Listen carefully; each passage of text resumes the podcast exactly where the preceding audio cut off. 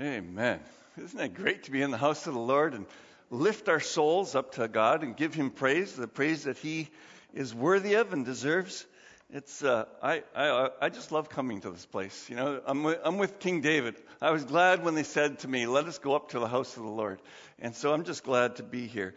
Um, let's bow in prayer and just ask God to bless His Word as we uh, take it in. Lord, this morning we are so grateful that we can praise Your name and give glory to Your name, and we pray that as we open the Scriptures, Lord, that You would open up our ears to hear what the Spirit says to the church this morning. I pray, Lord, that you would open my tongue that I might speak your, your, uh, your words powerfully and effectively, and that uh, your message would go forth and not return to you void, but accomplish what you sent it to do. Uh, so, Father, we pray that you bless this time, and may your word be powerful in our midst. For we ask this in Jesus' name. Amen. So today we're starting a new series called E-Prophets. And um, now, if you're a computer nerd, you might be thinking, really? We're going to do a series on enhanced probabilistic routing protocol using the history of encounter and transit, transitivity. Yeah, e-prophet. Uh, no, we're not going to go there, okay? There's nothing to do with your computer or routing or anything like that. No, it's, it's about Elijah the prophet, and Elisha the prophet. This is the E prophets, okay? So that's what we're going to be talking about. Um, it, se- it just seemed good to me that the Lord wanted us to just carry on with the series that we've been doing. We've already been talking about Elijah calling down fire from heaven on Mount Carmel. And so today we're going to uh, focus on the last few verses of uh, 1 Kings chapter 18. And so you can look that up in your Bibles if you like. Uh, it's this big showdown between the 400 uh, prophets of Asherah and the 450 prophets of Baal and the one lone prophet for the Lord Almighty. And it's a showdown. And I'm sure you know the story, pretty dramatic stuff. Um, and fire falls from heaven, and the people cry out, The Lord, He is God. The Lord, He is God. And uh, they round up the prophets of Asherah and Baal, and they take them down to the valley, and they slaughter them there. And really, it's they, they're just doing to them what the Bible tells us to do. Uh, basically, Deuteronomy 13, verse 5, it gives the death penalty for any prophet who would prophesy in the name of some other God, who would lead the people of Israel astray. And so, actually, they, they carry that out. Um, but the, and that seems to be the end of the story. But it's not the end of the story. Uh, in verse 41, the story continues. And Elijah says to King Ahab, Go, eat, drink, for there's the sound of a heavy rain. now, you got to realize that this probably sounded crazy to King Ahab. It hasn't rained in Israel for three and a half years. There's been no dew, no moisture of any kind. All the brooks are dried up. All the streams have dried up. All the the lives, the um, vegetation is die, is dead or dying, and the cattle are all dead. And Elijah's saying, "Go, eat, drink." And I'm sure Ahab looked at the sky, and yeah, it's as blue as blue can be. There's not a cloud up there. And he's like, "What? This isn't, this isn't the end. Just because you called down fire from heaven doesn't mean, you know, it's going to rain tomorrow. Um, so what was Elijah talking about? Well, you may have heard of people, you know, seeing with the eyes of faith. Have you heard of that before? Seeing with the eyes of faith. It basically means that you're sort of seeing something that doesn't really exist in reality, but you're seeing it in a supernatural spiritual state. Well, I think that's what's going on here with Elijah. He's hearing the sound of this heavy rain, but he's hearing with his spiritual ears. And, uh, and so, um, all he had to do was, you know, I'm sorry. Uh, here we have Elijah hearing with the ears of faith. Um, you see, he knows that God has promised rain. If you look back into uh, verse 1 of chapter 18 in 1 Kings. Verse 1 says that after a long time, God, uh, three years actually, God comes along and says, Hey, go show yourself to Ahab, and I will send more rain on the land, or I will send rain on the land. So all he had to do was present himself to Ahab, and God would send rain. Well, he had pre- presented himself to Ahab, and in fact, he had done everything that the Lord had commanded him to do. Uh, all the altar building and the calling fire down from heaven, it was all what God had called him to do.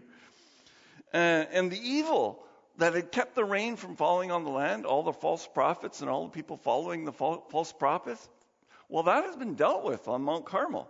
And the evil had been purged from the land. And so, in his ears of faith, he hears this heavy rain. And he tells Ahab, Eat, drink, the famine's over. It's time to party. Uh, and this is where the passage kind of gets interesting. Because instead of going off with King Ahab to Jezreel to eat and drink and enjoy the fact that the famine's over, Elijah goes the opposite direction. He goes back up the Mount Carmel. I mean, they've come down the mountain, they're in the, the Kishon Valley, and now he's going back up the mountain. And you're like, what are you doing? and he gets down on his knees. And then he sticks his head between his knees. Can you imagine? It says he bowed down with his head between the knees. I, I, I'm too old to do that, I think. I'm just like, I don't think so. He, he's got his forehead on the ground. and he starts, obviously, praying for rain. But to me, this seems a little bit odd. I mean, he's already heard the sound of heavy rain in his spiritual ears. He knows it's coming. He, we just noticed that, noted that God had promised the rain, and Elijah's fulfilled all the, re, all the responsibilities that God gave him. So why is he praying for something that God has promised? And obviously, he's foreseen, and, and or should we say, foreheard. Uh, and it's not like he's just praying, you know, oh, God send rain. No, he's his posture says he's fervently in prayer. He's doing something that people, what we often call travailing in prayer. In prayer. Have you heard of travailing in prayer? This word travail comes from the uh, word that the old that old English used for labor, uh, the labor pains of a woman trying to give birth. Okay, and uh, and then he's also doing this other thing called praying through, and I'm going to get to that in a minute. Uh, so he's travailing in prayer and he's praying through. Um, so this, uh, this, this position that he positions himself in is, is not only just an intense praying position on his knees with his head between his, his, his, his knees, it's actually the position that women of his day took to deliver children. I know it sounds a little bit weird and a bit awkward.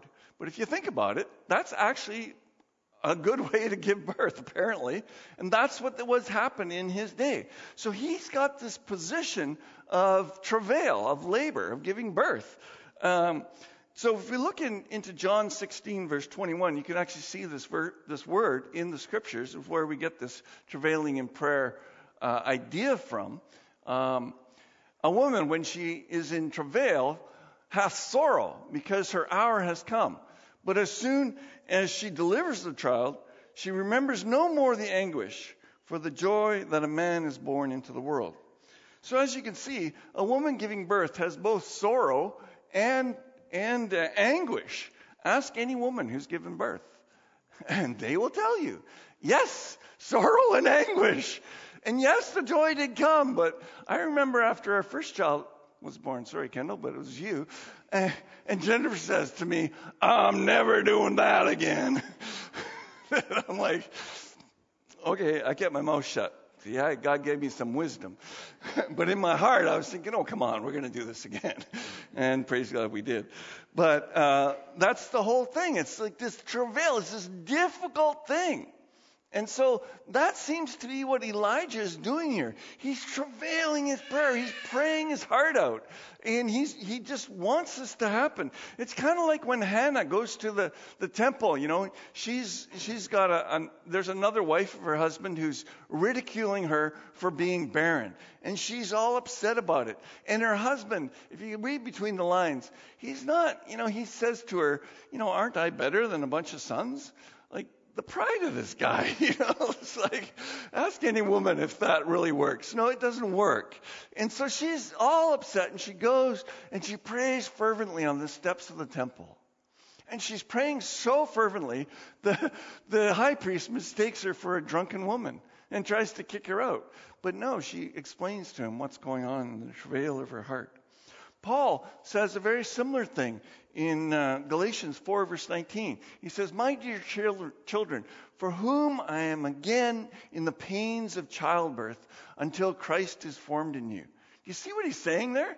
He's like saying, I'm in just as much pain as a woman giving birth to a kid. And we might say, like, yeah, right, Paul, you don't know what that's about.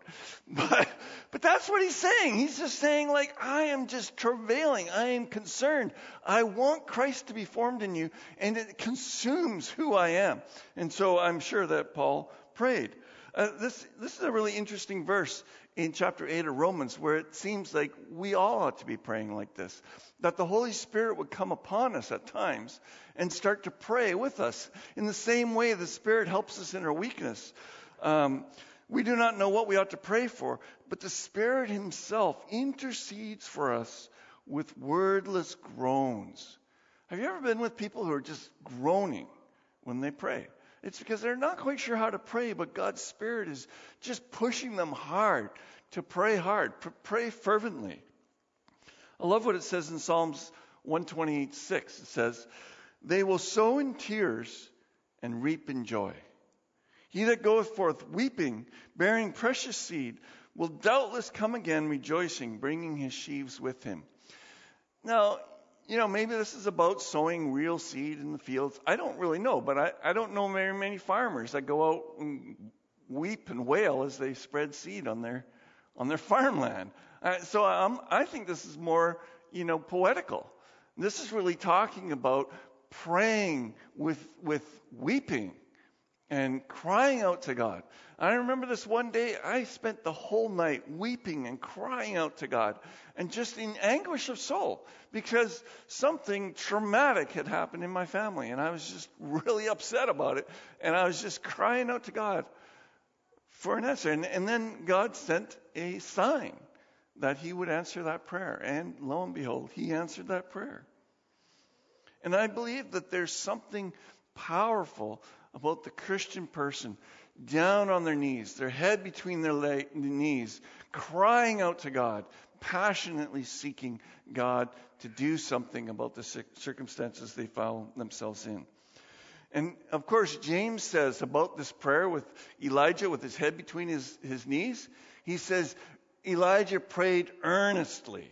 I love that word, you know, earnestly. It just, it just has some grunt to it, you know. Um, travailing in prayer, laboring in prayer.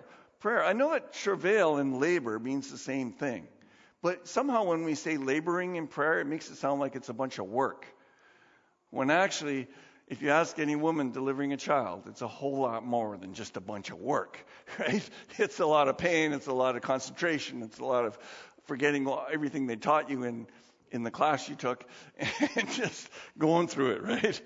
Um, so what, let me ask you: have you ever prayed this way? With this kind of fervency, this kind of int- intentionality, just passionately crying out to God. Elijah did. But it's not only that. He also did what people uh, of the last century used to call praying through. In other words, he just kept praying until he saw an answer, what he deemed an answer from the Lord.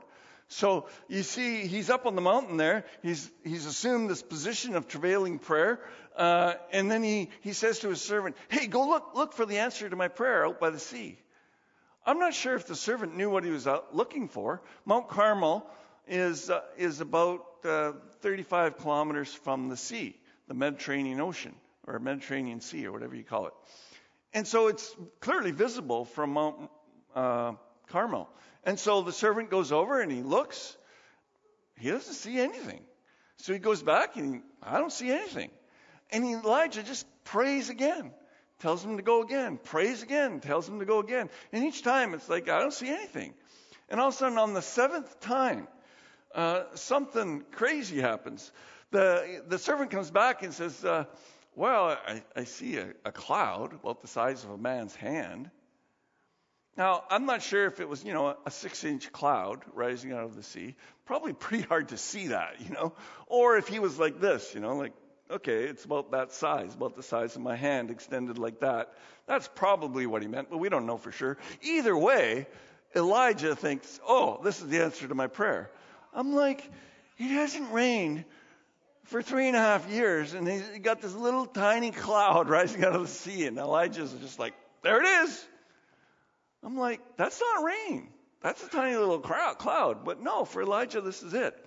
And it reminds me of the story that Jesus taught. He said that there was this, this widow that had been wronged by somebody, and that she would go to this unrighteous judge. The, the Bible says that this judge was unrighteous. And, and in fact, he even admits to him his, in his own thoughts, he says, you know, I, I'm not a, a righteous judge and I don't care what people think. I'm just in it for myself. And so this is the kind of guy he was. He, he's just out for number one. He didn't care. And this, this woman comes to him and pleads, her, you know, she's a widow. So uh, in, in Israeli society, there's not much room there for justice. I mean, she's she doesn't have a husband to stand up for her.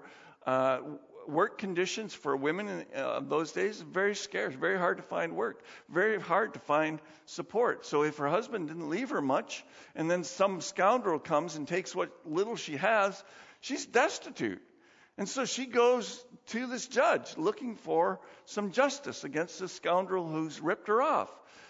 And the judge is just like, hey, bailiff, take this woman out of my out of my courtroom. You know, I don't want to hear her complaining anymore.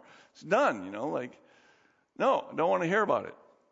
But you know, he leaves the courtroom that day, and there she is on the step. Judge, judge, you got to bring justice to me. And he's like, lady, you know, like, and he just ignores her, walks home, you know, and she's following him down the street, you know, give me justice, give me justice. He gets home and he's like, shuts the door, and oof, enough of that lady. Next day he goes back to work. There she is again at the courtroom steps.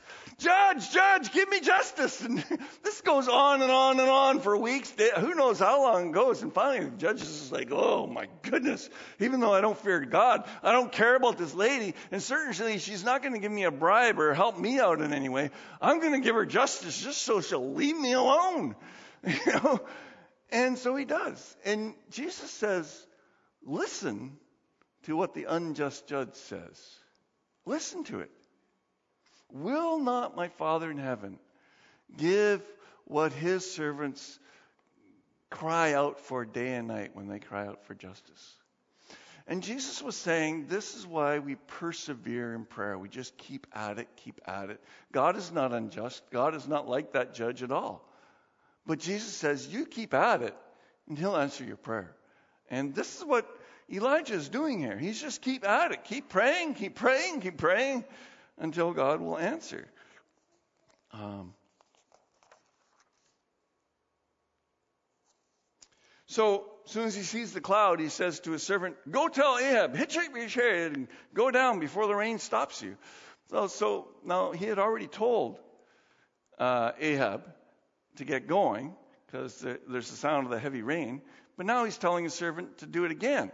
So, in other words, Elijah had climbed all the way up the mountain. Eli, uh, Ahab is still down there trying to get his, his horses hooked up, and who knows what he's doing down there.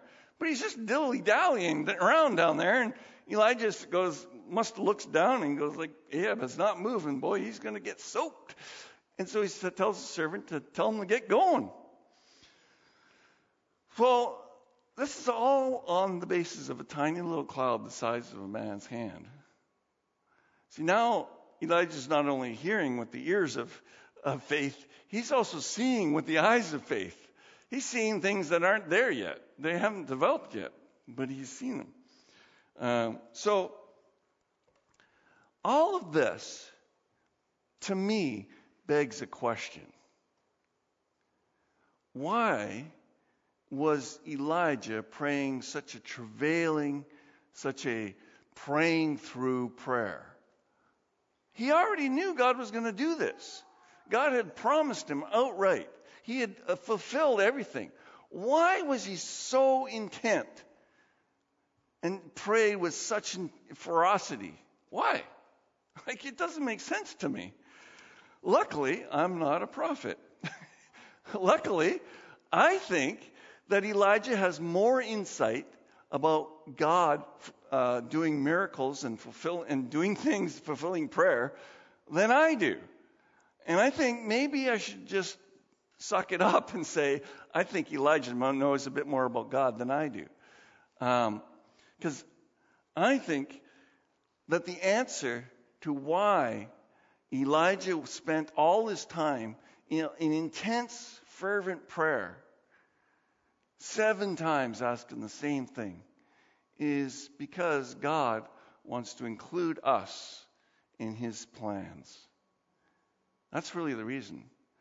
And God may have promised all this stuff, but I don't think he would have done it if Elijah hadn't prayed for it fervently. There is a partnership between God and us. And God, I believe, uh, withholds things when we don't act with Him. When we don't partner with Him, He withholds it. Oh, one might argue that technically God is sovereign. He can do whatever He wants. So we end up deducing from that, from God's sovereignty, that our prayers don't really do anything because if God wants to do something, He'll just do it. He doesn't me, need measly old me to ask Him to do something when He's the sovereign ruler of the universe, and if it's His will to do something, well, He's going to jolly well do it. But actually, that's not the case, even though it feels that way. Um, isn't God going to do whatever He wants to do?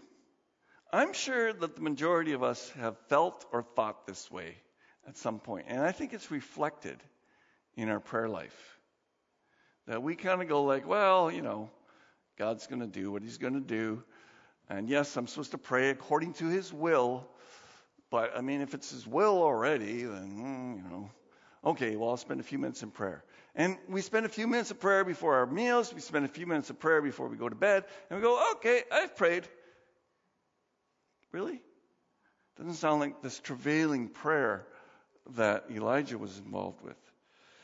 Somehow, the, Elijah the prophet understands just because it's God's plan doesn't mean he's going to put it into action. He's not going to implement it, not without a human agent.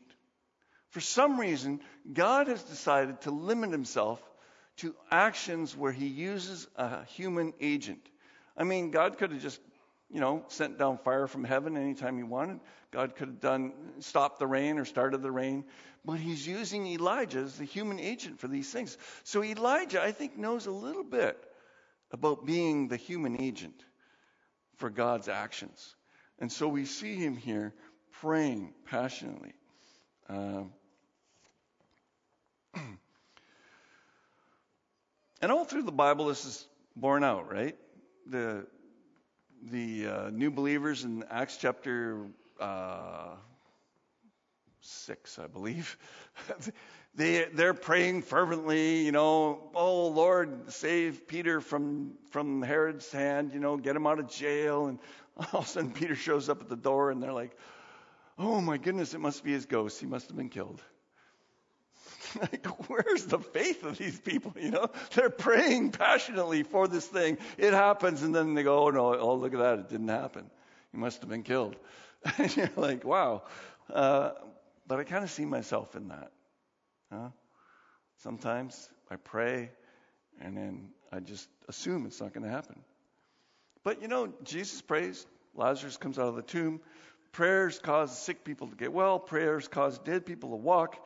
It's amazing, all these things that prayer does. Uh, would these things happen without prayer? That's the big question. Like, would they happen anyways? Or are they limited to prayer? They wouldn't happen, okay? I'm telling you, they wouldn't happen. Even though they're God's will, they would not happen because God limits himself to the, the prayers of his people. Look what James says. James says it straight up. You do not have because you do not ask God. it's just like, you're not getting things from the Lord because you didn't ask for them. Uh, John Wesley, Wesley puts it this way God does nothing on earth save in answer to believing prayer. E.M. Bounds, similar thing. God shapes the world by prayer. The more praying there is, the world in the world, the better the world will be. The mightier the forces against evil. The prayers of God's saints are the capital stock of heaven. I love that. By which God carries on his great work upon the earth. There's something serious about praying that you kind of go like, oh, that's a little more serious than I thought. In the Alliance, we have this saying. It's right in our manual. It says, uh, we do nothing without prayer. And you know, sometimes when I'm at the prayer meeting on Tuesday night at the end of the month, I'm kind of like, yeah, this is a slogan we say, but I'm not sure we actually believe it. I'm not sure we actually do it. And I'm discouraged about that. And I'm discouraged about it in my own life when I don't pray all the time without, I don't do anything without prayer. so even though it's God's initiative to send the rain, God's command for Elijah to see Ahab and do all these miracles, yet James says Elijah prayed and the heavens gave rain. Okay? So Elijah had done all this other stuff. He had been obedient to God, but it wasn't until he prayed that God opened the sky for rain. so the only logical answer to the question of why Elijah needed to pray is simply this that God has chosen to work together with people. You know, one of the great regrets in my life is um, the, the fact that I didn't um, transfer my mechanical mindedness to my kids and my, uh, my ability to build things. I didn't transfer that to my kids. And the reason I didn't transfer that to my kids is because I'm too impatient. You know, uh, when the kids, like when they were small, when they would help me on a project, and sometimes they would help, they, it, the project would take three times longer, and the project wouldn't look half as good as when I did it by myself. So here I am, like, really? It's going to take long. And I wouldn't tell them, don't bother me or go away or anything like that. I would just ignore them while I worked. And eventually they would go away. And this is a great regret in my life because I really haven't transferred these skills to my kids very well. And, uh, and now, 30 years later, I'm like realizing, hmm, well, this is too bad. Didn't really pass this on to my kids. Mostly because I'm impatient and I don't want the project to go wrong. I, don't, I want it to be done right. Well, guess what? God's not like me. Praise the Lord. He doesn't care if the project goes wrong. He doesn't care how long it takes. He wants to be in partnership with his kids. And so he just lets them muddle about and lets the project fall to pieces, lets people go to hell because the Christians aren't telling them about him and they're not praying about him. He just lets it all happen. Why? Because it's so important to him to have that relationship with his kids. He wants to build into his kids this reliance on him for miracles, this reliance on prayer for a communion with God. And it's so important to God that he'll let the work get, go undone and he'll let the work be done lousy. It's kind of shocking. But it's so important that, to God that that's what he lets happen. God takes a risk on us and allows his own plans to falter because we have not picked up the slack. We've not committed to, to pray. Have you ever wondered why, you know, the, Cornelius was a man who followed God and he wanted to serve God. And what does God do? He sends an angel to Cornelius. And, you know, you would think that God would send the angel to Cornelius and the angel would tell him, look, uh, you know, there was this man who lived. His name was Jesus. He died for the sins of the people and you need to believe in him and you'll have everlasting life. Angel doesn't say that, does it? What does the angel say? Send to Tarshish for Saul. He lives on Straight Street. Send for him, and he'll tell you what to do. Weird. It's because God wants a human agent to spread the gospel around the world. If the disciples decided that, oh, well, God's going to do all the discipling, we don't need to do that. Let Je- Jesus said he'd build his church and the gates of hell would not prevail against him. So, Jesus, good luck with that. We'll go on our married way.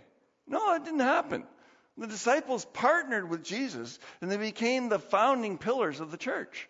And God is still in the business of building his church. And he's still in the business of calling partners into a prayer relationship with himself so that the work of the kingdom would carry on. God has chosen you and I to spread the good news of the gospel. God has chosen you and I to pray for men's souls and women's souls so they would not end up damned for eternity. God has called us into this ministry. Um, and does He have a contingency plan? No, He does not.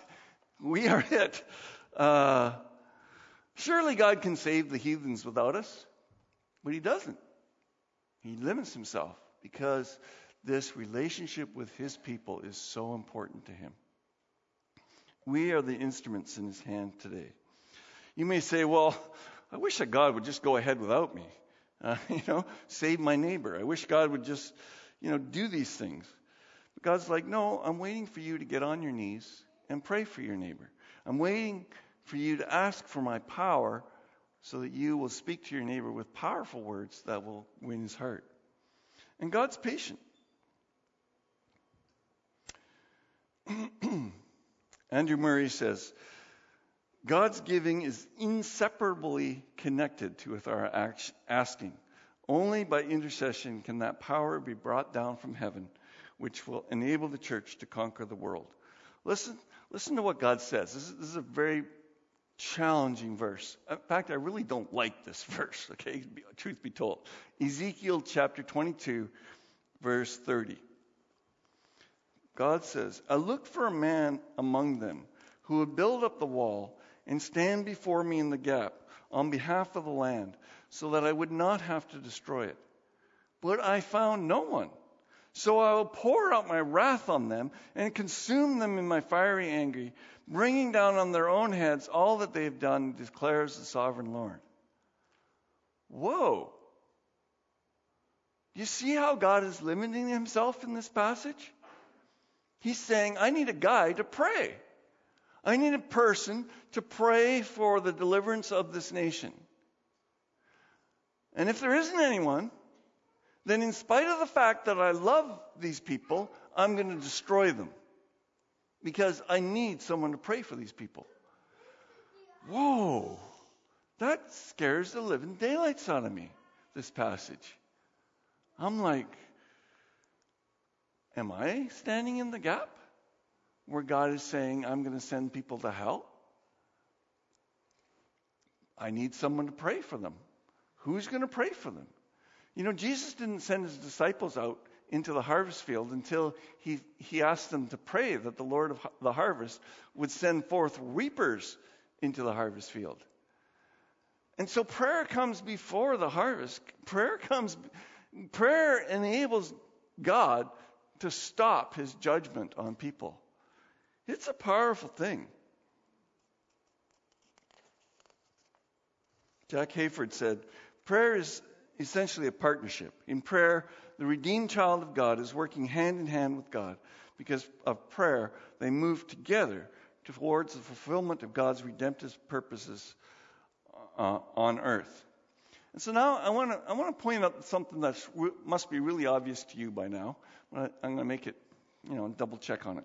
I want to point out that the prayer that Elijah was praying, was it God's will to send rain on the land? Oh, good. I'm glad you're paying attention. All right. Yeah, it's God's will. And so he's praying in accordance with God's will. And the Bible says that we need to pray in accordance with God's will. It says, This is the confidence we have in approaching God.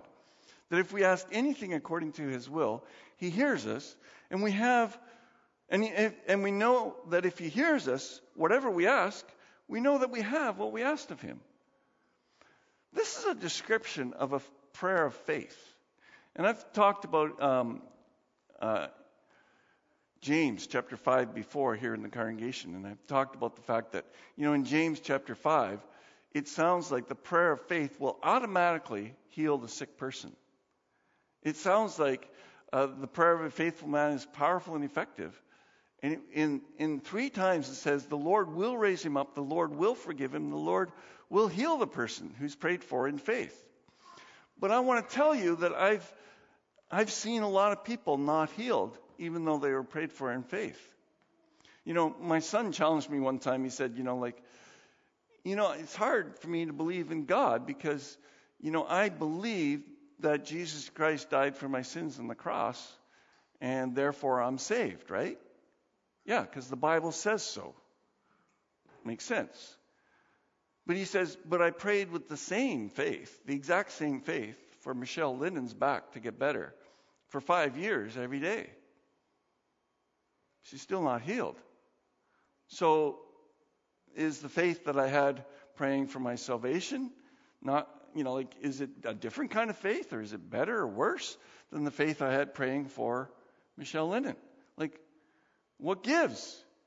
Do I need to have a better faith for pray for my salvation? And so this really caught my attention. I'm like, yeah, that makes a lot of sense. That's logical. Like, what is the problem here? And I realized that this, when Ephesians or James chapter five talks about the prayer of faith, it's you know the the NIV translates it the prayer offered in faith, but I think it's a bad translation. The Greek has it very clear. It's the prayer of faith that will make the sick person well. And then Elijah is given as the example of that prayer of faith.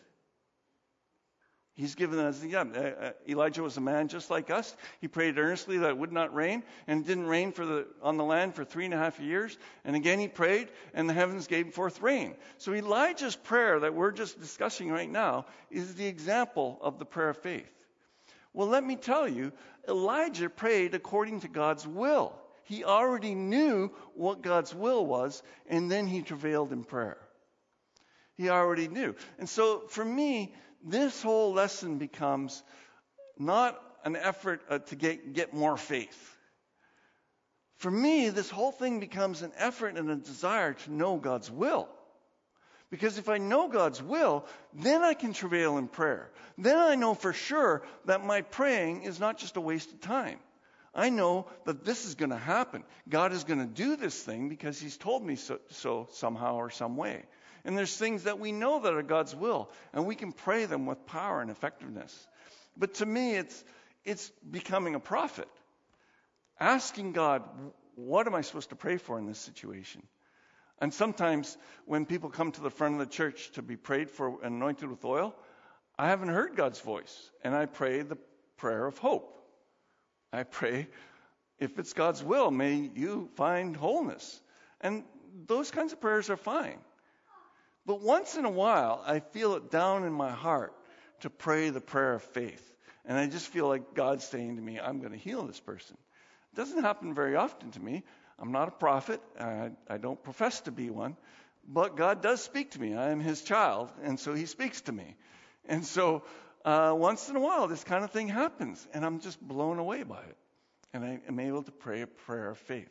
And so this is our, this is my plea with you. Have a relationship with Jesus Christ that includes prayer, where you hear His voice, and you know what His will is, so that you can just get downright and dirty with your prayers and just pray until that thing happens, because you know it's going to happen.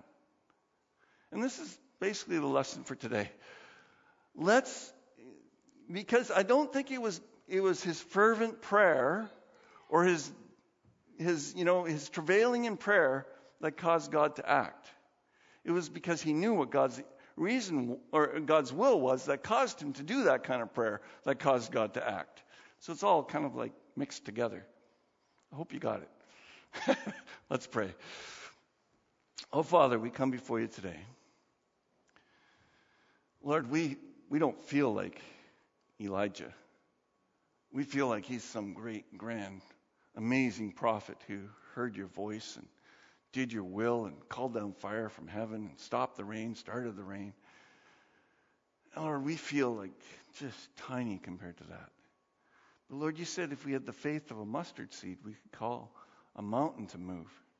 And so we're just kind of confused by that. We don't know how to pray. So, Lord, we ask that you would teach us to pray. Lord, we would ask that you would teach us your will. Lord, we would ask that you would show us your will, that you would speak. Lord, you said in your word that, that your sheep hear your voice. and they follow you. So, Lord, we, we pray for your voice to be heard in our quiet times. Lord, in that still small voice, we pray, Lord, that you would come and speak your word to us so that we might know how to travail, where to tra- travail in prayer, that we might know that we need to keep at it until the, the prayer is answered. So, Father, we come before you and we just ask, Lord, that you would do this in the midst of your congregation. Give us a word from you. We are dependent, Lord. The, the word says, without a vision, the people perish. Lord, without, without us hearing your voice, we, we cannot live this life you've called us to live. We cannot be the Christians you've called us to live in power and in authority. But Lord, we need to hear your voice so that we can pray this prayer of faith, knowing that you will answer. So, Father, we just bow before you and ask for this simple request that you would speak, for your servants are listening. We pray this in Jesus' name. Amen.